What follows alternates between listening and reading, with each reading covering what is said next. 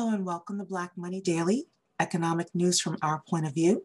We release a podcast every weekday at lunchtime, so don't forget to subscribe. And now, here's the news. The 2020 election drama continues, but here are some pieces of legislation that passed that we didn't talk about yesterday. New Jersey overwhelmingly voted to legalize recreational marijuana on Tuesday with a 67% of the citizens voting in favor of it. New Jersey Governor Phil Murphy has been pushing for marijuana legalization since he was elected in 2017. New Jersey spends $150 million per year to arrest and prosecute marijuana users. But Jersey sees what 11 other states and Washington, D.C. has already seen job creation, economic development, and social justice reform that comes with the legalization of marijuana. Also, Alabama voters showed that many of them are genuinely interested in living in the 21st century by approving an amendment that could start the process of removing a 119 year old racist language from part of the state's constitution. The amendment will let the Legislative Reference Service start a recompilation of the Alabama Constitution, which will reorganize amendments. The main purpose of the measure is purging the state's governing document of racist language, reflecting its undemocratic origins. The 1901 Constitution was framed to disenfranchise Blacks and poor whites and includes language that bans interracial marriage and requires public schools to be segregated. Our final piece of election news is around Mississippi.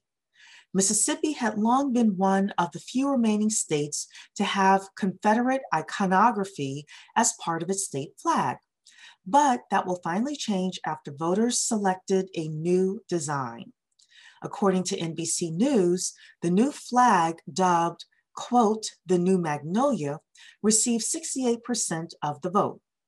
The public referendum was a simple yes or no on the new design, which fears a magnolia in its center.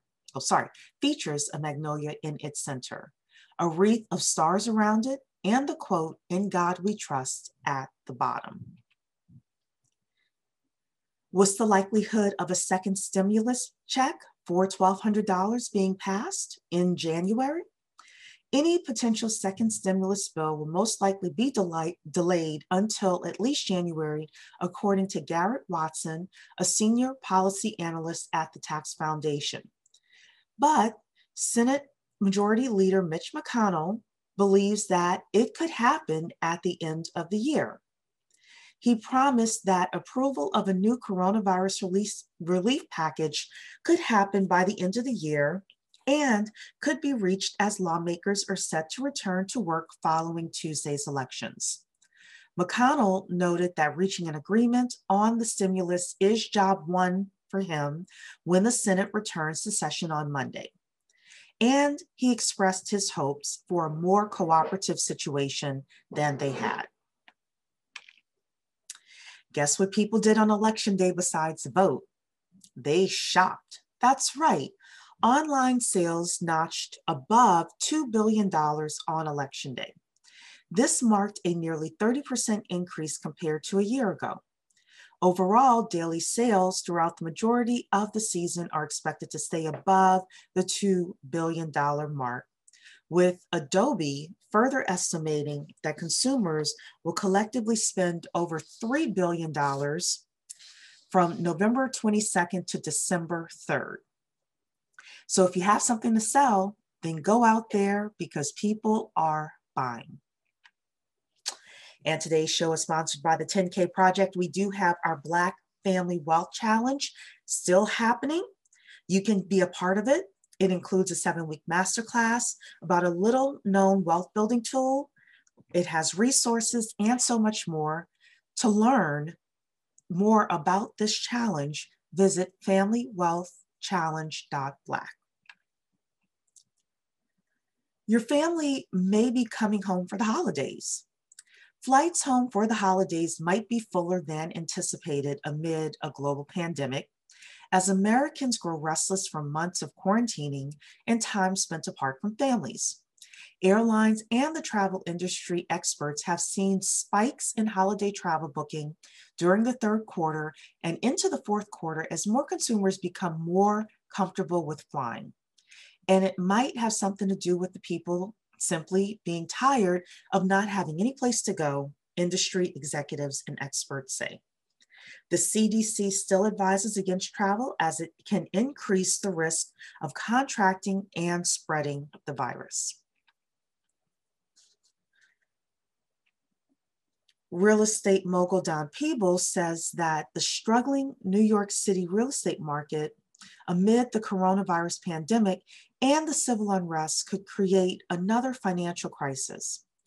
Peebles also explained that three things have converged in New York City to create a quote, perfect storm of the city's decline. Number one, diminished quality of life and an increased cost of living and doing business. Number two, the pandemic and the corresponding massive shutdowns. And number three, uh, the election and the civil unrest that took place over the summer. According to Don Peebles, quote, those things have forced people or encouraged people to leave New York City, and they have been doing it in droves at the tune of 300 people per day. He was on a show on Fox Business with Maria Bartiromo, when Bartiromo noted that millions of tenants are behind on rent and pointed to the Federal Reserve Bank of Philadelphia, which surveyed unemployed workers and found that outstanding rent debt could reach $7.2 billion by the end of the year.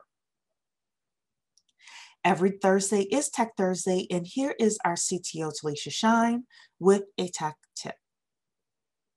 Hello.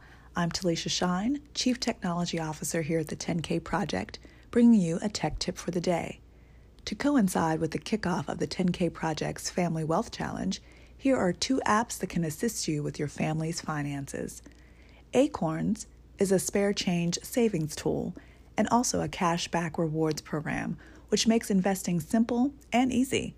It's a robo advisor that rounds up all of your debit and or credit card purchases to the nearest dollar and then invests the difference into an ETF portfolio automatically. So, this is great for new investors or as an automated family change jar. The next app is called Spendless, which is a family budgeting app which tracks expenses and manages your money. You can categorize expenses, set limits, and make budgeting fun by adding personalized messages and tagging locations. The Goal Tracker gives you insights into your family's established goals and even how far you are from achieving them. You can also sync the app to each of your family members' phones, letting everyone get involved with the financial planning and making them feel that they are playing a vital role in achieving the family's wealth goals.